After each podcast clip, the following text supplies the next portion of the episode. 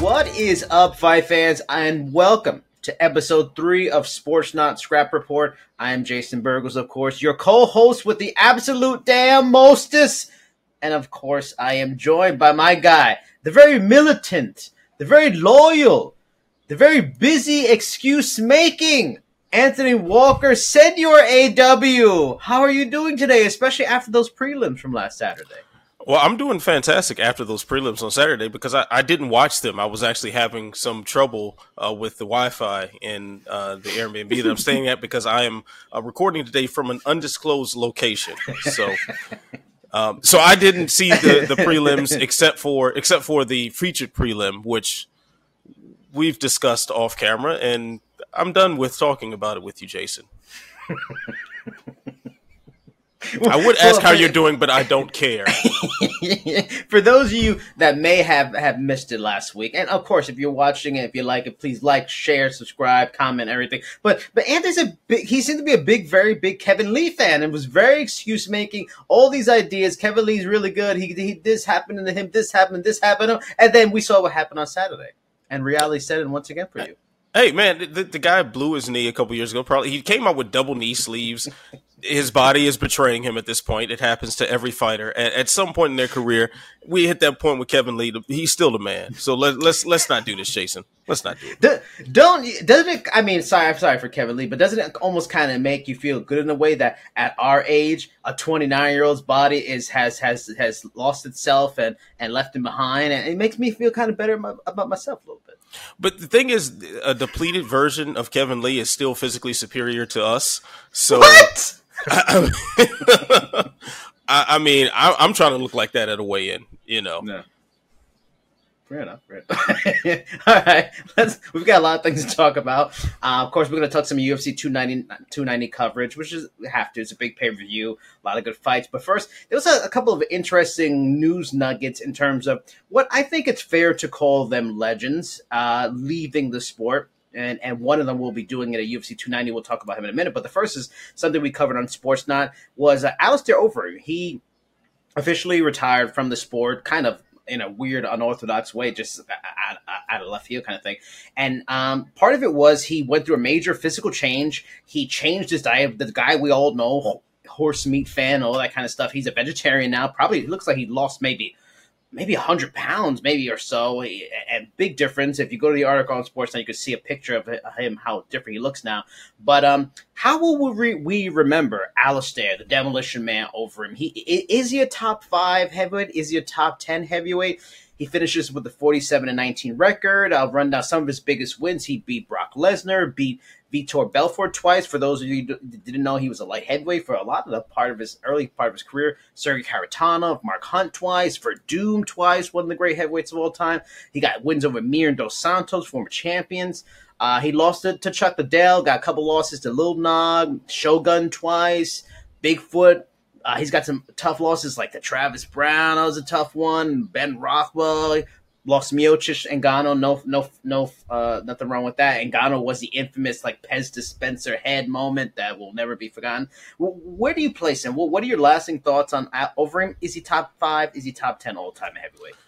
He's at least top ten. I, I, think his his resume at heavyweight is one of the the ones that you can't really poke too many holes at. Like he took on pretty much everyone that was presented in front of him that he was allowed to.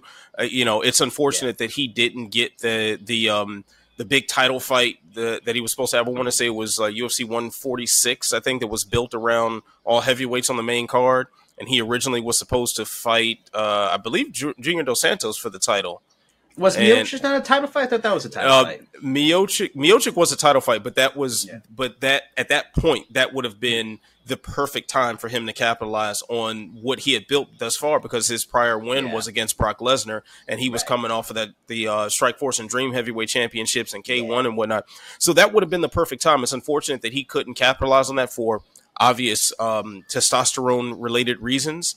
Um, he's Alistair Overeem's got a weird legacy because he yes. was definitely one of one of the this more significant action fighters at, at heavyweight you didn't find too many fights of him where it wasn't fun to watch. Like he he, he was lamping somebody or getting lamped himself. Typically, um, he he was in a lot of firefights.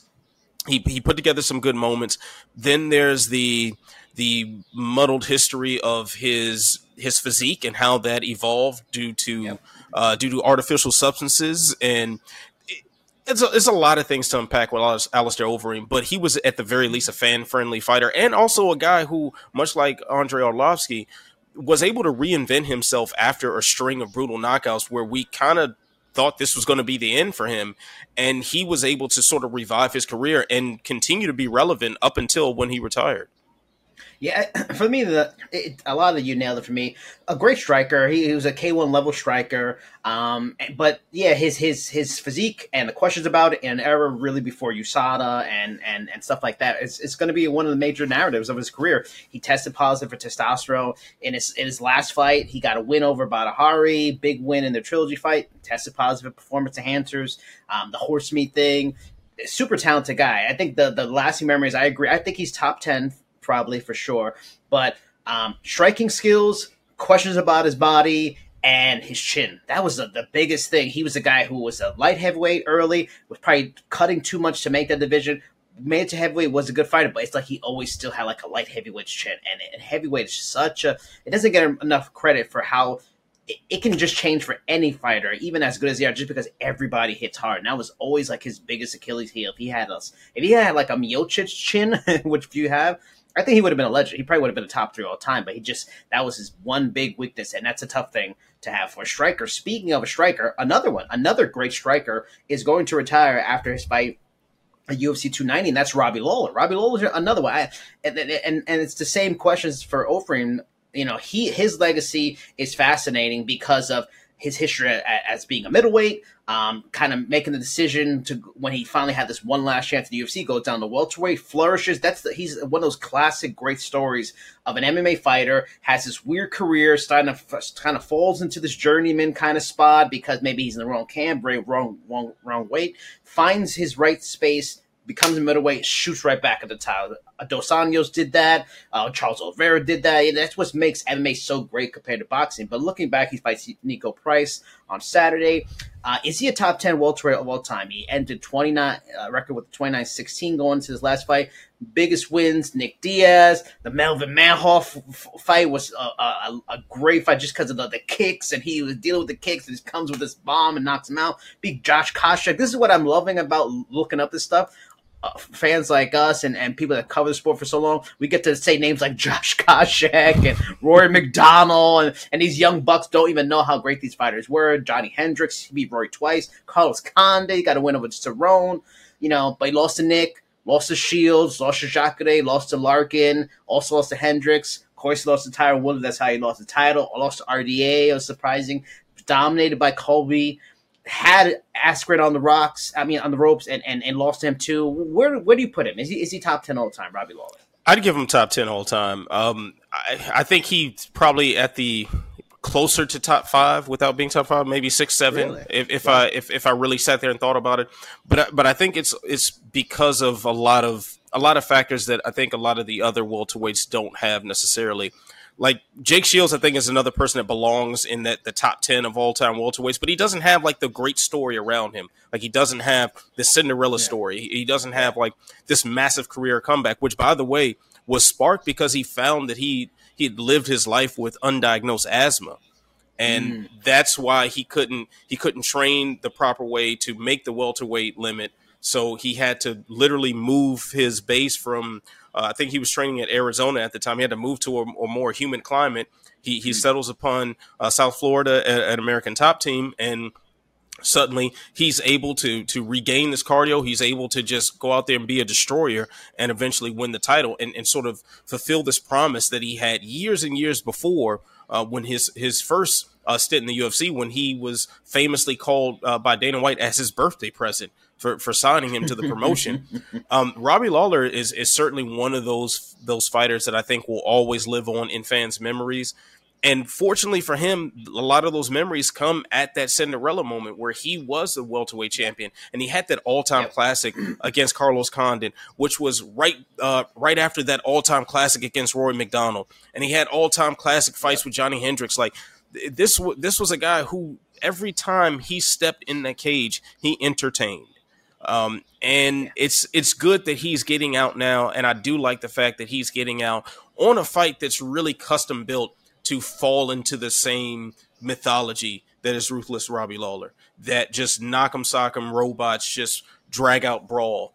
And we probably will get that with Niko Price. May not turn out to be the happiest of endings. Um, you know, that's a distinct possibility, but he's going out on the shield, and I don't think someone like Robbie Lawler would have it any other way. Yeah, I agree. I, I also look up our, our UFC predictions on uh, Sportsline.com. I, I I think Niko's going to win. Just it that's just it, it's the classic fighter on their last legs kind of moment. He lost to Bryan Barberena. a similar kind of fight. Niko's maybe got even more power than Barberena. So I think yeah, I, it's funny. It's a classic. yeah, he's going to lose because he's older. If this was five years ago, Robbie Lawler, he just blast through him. But that's that's what it is, getting older as a fighter. But yeah, even like the Scott Smith fights, the Manhoef fights I mentioned, like he's in just even smaller fights. Throughout the Nick Nick Diaz first fight, you know, just wild, wild career. Definitely a legend. There's no doubt about it. No questions about him. Just amazing career. Moving on from that, from a very to a very weird career. Also, again, like, subscribe, subscribe. If you like what we're talking about, please share, uh, comment, let us know what you think about this and, and, and, these different things. Where does Robbie Lawler's place in, in the top 10 all time? Where's Alistair Overeem? But moving on to a top fighter now. Julianna Pena, she's really going to some weird places lately. She's very butthurt about Amanda Nunes living her own life and going into retirement, calling her a coward, saying she ran away from her by, by retiring, even though she was scheduled to face Julianna for a third time, and it was Julianna's injury that knocked her out of the fight. God forbid Nunes didn't want to wait for her and just wanted to fight this fight because she maybe had the idea she was going to retire, probably was had this idea for like three, four years already. But like, is, is Julianna Pena just straight up delusional? Has she just taken too many shots to the head in some of these fantastic wars she has been in? Is this like a misguided self promotion trying to be a Chael Sonnen maybe without the true charisma and the gift for gab? shouldn't she just be focused like, man, I'm gonna get a towel shot. I know it next. Let me I'm gonna run through. I'm not facing Amanda Nunes the GOAT. I'm gonna be champion again. Shouldn't they like talk to me, Anthony? What's wrong with this one? Um, nothing is wrong with her that hasn't been wrong with her from jump. like, like Julianna Pena has has been, you know, for lack of a better word, a bozo for a long time. like she's said a lot of stupid things and done a lot of stupid things throughout the entirety of her career. Like every time there's a microphone in her hand, God help us all. And this is this is what we have now. Like she, you know, yeah. can't take the the fact that she was a champion away from her. All credit to, to her for pulling off one of the biggest upsets in mixed martial arts history. But I mean, still a bozo. Like you, you can't really change that. That's like kind of in her DNA at this point. Like the way she acted after Nunes retired in the cage, like yeah, whatever whatever rivalry you have, whatever yes. feelings you have about this, set it aside because that moment yes. is bigger than you. Yep. There is absolutely no way in hell that the woman who knocked out Cris Cyborg, knocked out Ronda Rousey, beat the crap out of Miesha Tate, um, pretty much knocked out every great female fighter that is within her rate her weight range. Yeah. Which um, many it, people can't say, even men uh, can't say that. Her resume is mwah. It's impeccable. There are very, very, very few people that can that can say that they've cleaned out generations of yeah. their divisions. you know, like yeah. like Amanda Nunes has. Um, so this is a moment that's far bigger than her, far bigger than her, with her family in the cage and everything, and you're booing and, and she's scared of you when you were supposed to fight her when the last time you two met, she beat the ever loving crap out of you for 25 minutes, just absolutely thrashed yeah. you to the point where a trilogy fight just seemed totally unnecessary. This is absolutely moronic, to, to say the least. Uh, Julianna Pena really needs a reality check. And I know there's a certain level of delusion that fighters have to have. At her level, they have to be, yeah. they've got to be yeah. crazy. You've got to be yep. delusional. You've got to be uh, selfish and self-centered and all these all these things that we associate as negative traits are necessary to succeed in combat yeah. sports. Yeah. but man there's a point where you need to check yourself into a mental hospital. Yeah. Because and, this is just lunacy.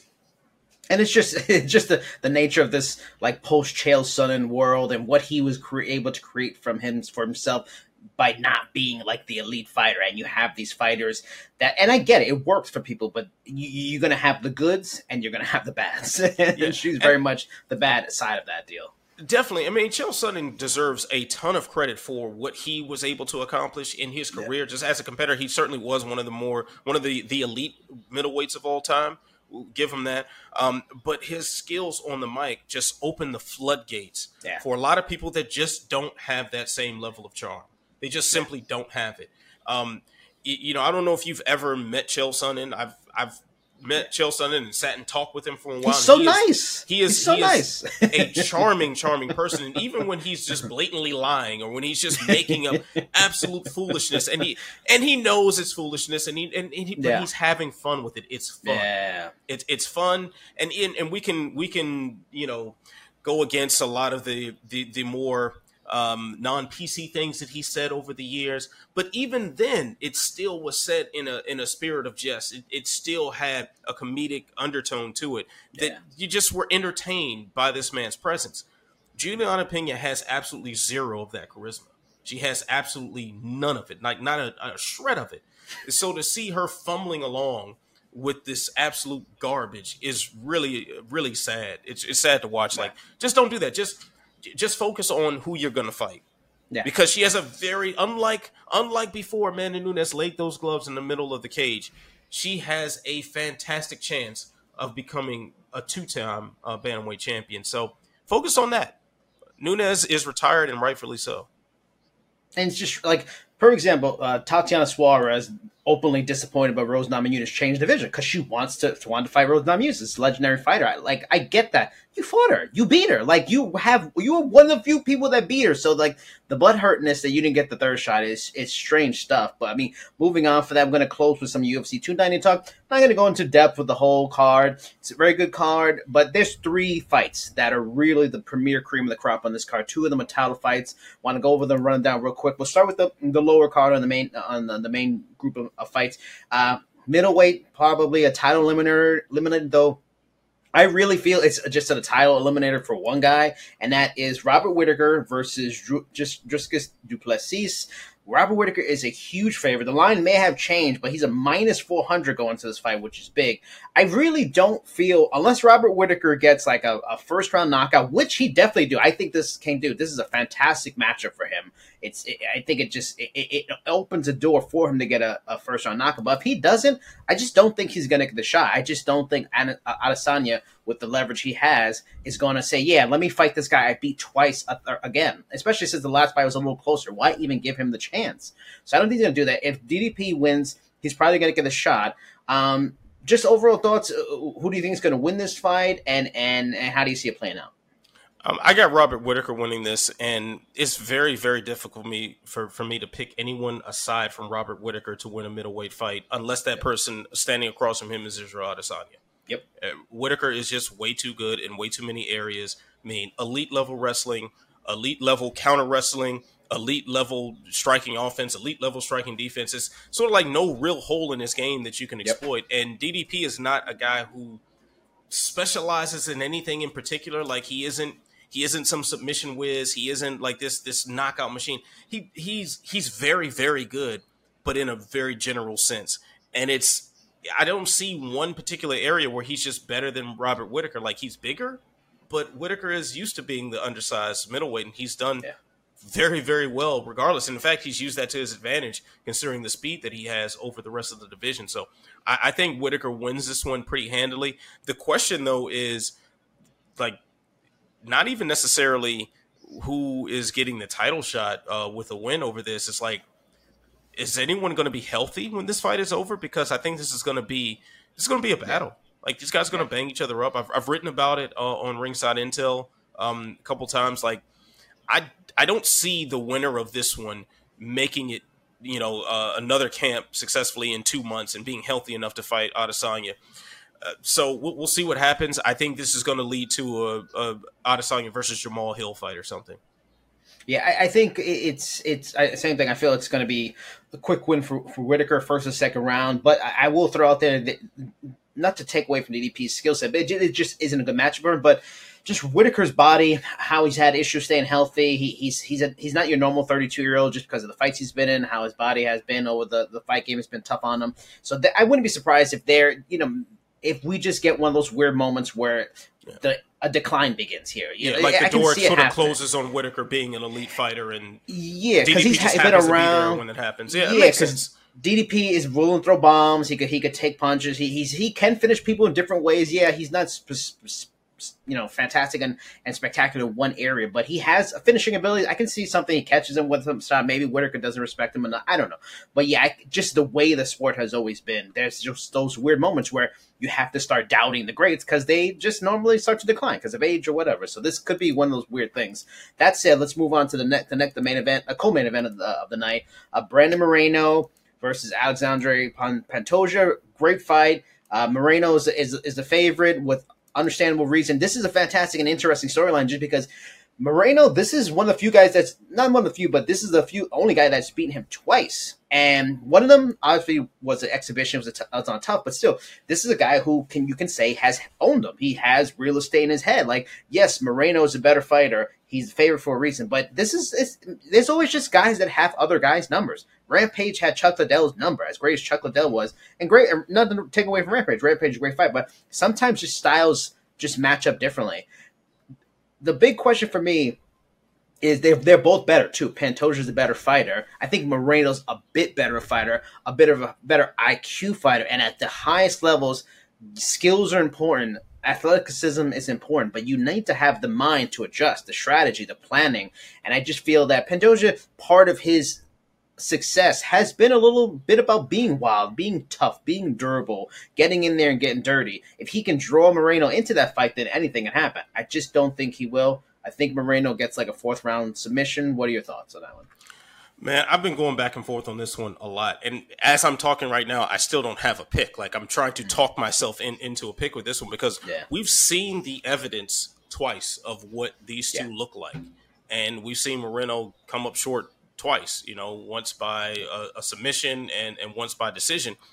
So it should be pretty clear cut. But since their their last meeting, like Moreno has been through the meat grinder yes. as far as experience yep. is concerned. And when you talk about mastering like the sort of chaos that Pantoja can put on you, Deiveson Figueiredo yeah. is is like the 2.0 version of Pantoja as far as like putting on that chaos yeah. and, and consequences behind everything that he does. Moreno came out of that um, you know, granted, he he took his lumps and you know has a, a, a defeat on there too, but he came out successful. Like he has the belt now for a reason. I, I think he built on that success. I it's very rare that I will go against a guy who has defeated someone twice. Yeah, but this yeah. is yeah. this is one of those times where I feel like I have to because yeah. Moreno has shown this substantial growth and and sort of this ability to to calm the storm against someone like Figueroa and not in that last fight, especially not get sucked into the fight that he wanted, um, and, and sort of set the tempo himself. And I think if he comes in with that same mentality that he's going to set the tempo that he wants to set, then Pantoja is going to have to come up with answers that he may not have. Yeah. Um, and, and I, I think Moreno wins this one. Now to the main event. Alexander Volkanovski comes back down the featherweight. He's going to fight Yair Rodriguez in a unification fight. Yair Rodriguez is the interim champion after beating Josh Emmett honestly, Volkanovski is a big favorite too, minus 380 and going into to the middle of the week. Um, understandably so. I just think this fight is a lot like the Whittaker fight in that nothing taken away from Yair Rodriguez. He's a, he's a fantastic fighter, an outstanding striker, but I think, again, this is a good matchup for Volkanovski because he's a fantastic striker himself double tough. He just doesn't get I don't, don't think enough credit as as one of the most complete fighters in the sport. Like he can do everything and he can wrestle. He did a lot of solid amount of wrestling early in his UFC career. He doesn't do as much because he doesn't need it as much. But if you want to know how good a wrestler, go look at the Makhachev fight. He made yes, he lost that fight. Makhachev proved he can strike. He's he's all around too. But he made Makhachev have to stand up because his his takedown defense was so good, and he can take down guys too. And it, Yair Rodriguez has shown a weakness in his grappling. Anthony, I, I think Volkanovski is going to get a finish in this fight myself. And but what do you think? Can you can do you feel there's this any case that Yair has done enough to prove that he can keep it on the feet, you know, or maybe he can he can and he can finish Volkanovski. He could dominate, or or is this kind of maybe the best chance for him to win? Is just another like Whittaker. Volkanovski's been the top. Maybe he underestimates him. He's talking about wanting a Makhachev rematch, and maybe he overlooks Yair and costs himself a fight. Uh, I, think it's very difficult to just rule out someone like Yair, Yair Rodriguez simply because his his striking arsenal is so dangerous. Yeah. The man can kick you from so many different angles that the average person can't see coming, and quite frankly, you're going to have a hard time training for someone like him. Um, and I think, yeah. especially in the Josh Emmett fight, he showed a lot of interesting wrinkles to his game, which make him very dangerous for everyone in that division. Where he didn't do like he did against Frankie Edgar um, where he just simply succumbed to to like this wrestling pressure and he just had no answer for it. Um, or he yeah. succumbed to the pressure of Max Holloway before he started sort of finding his rhythm in, in the later portions of that fight. Like he was able to still retain himself while having success against Josh Emmett, and that is particularly dangerous because this is not a guy who's who's transforming what he does to to fit the conventional mixed martial arts arsenal. This is a guy who's saying, I come with this particular skill set. How do I use that? How can I how can I still throw my kicks? How can I still commit to these particular strikes without worrying about X, Y, and Z? I think that works against everybody but Alexander Volkanovski in this division at, at this point. Um, yeah. because he's just like Volkanovski's just that that good. Like, if we're talking about someone who's lesser as far as their their level of greatness, um, then we, we have a stronger case for Yair coming out, um, the victor yeah. here, and, and swaying the betting lines. But I mean, we've we've seen Volkanovski out wrestle people. We've seen him outstrike people. We've seen him do what he's not supposed to do against people. Yair, I don't think it has anything to offer him um, aside from one of those wild kicks landing early yeah. on and you know, yep. and, and putting them putting them, you know, a, a, little bit on the on, on the on the roller skates, and then he follows up with something. Yeah, this this is probably going to look like an ugly, ugly fight for Volkanovski. All right, that is our picks. Uh, again, if you like the conversation, like, share, please subscribe to the channel, sportsnaut.com and, and, check out some of our work there. Check out Anthony's work on Ringside Intel, of course, and, and, let us know who are your picks for some of these fights, and also who what are your thoughts on Overeem and Lawler. That is it for this week's edition of Sports Scrap Report. I am Jason Burgos. He is Anthony Walker. Bye bye.